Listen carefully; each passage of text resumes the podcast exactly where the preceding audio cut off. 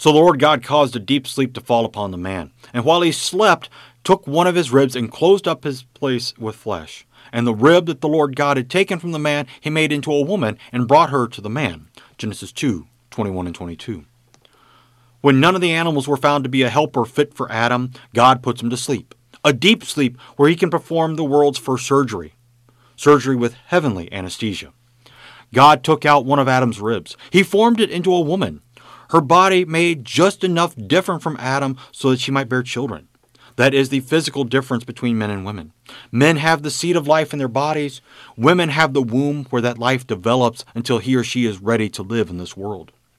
Just as with Adam, God took the raw material of this creation and personally formed Eve. This is how much He cares for you. Just as Adam and Eve, God personally designed you in your mother's womb, from the raw materials from your father and mother to make you distinct from everyone else, and also distinctly His. Amen.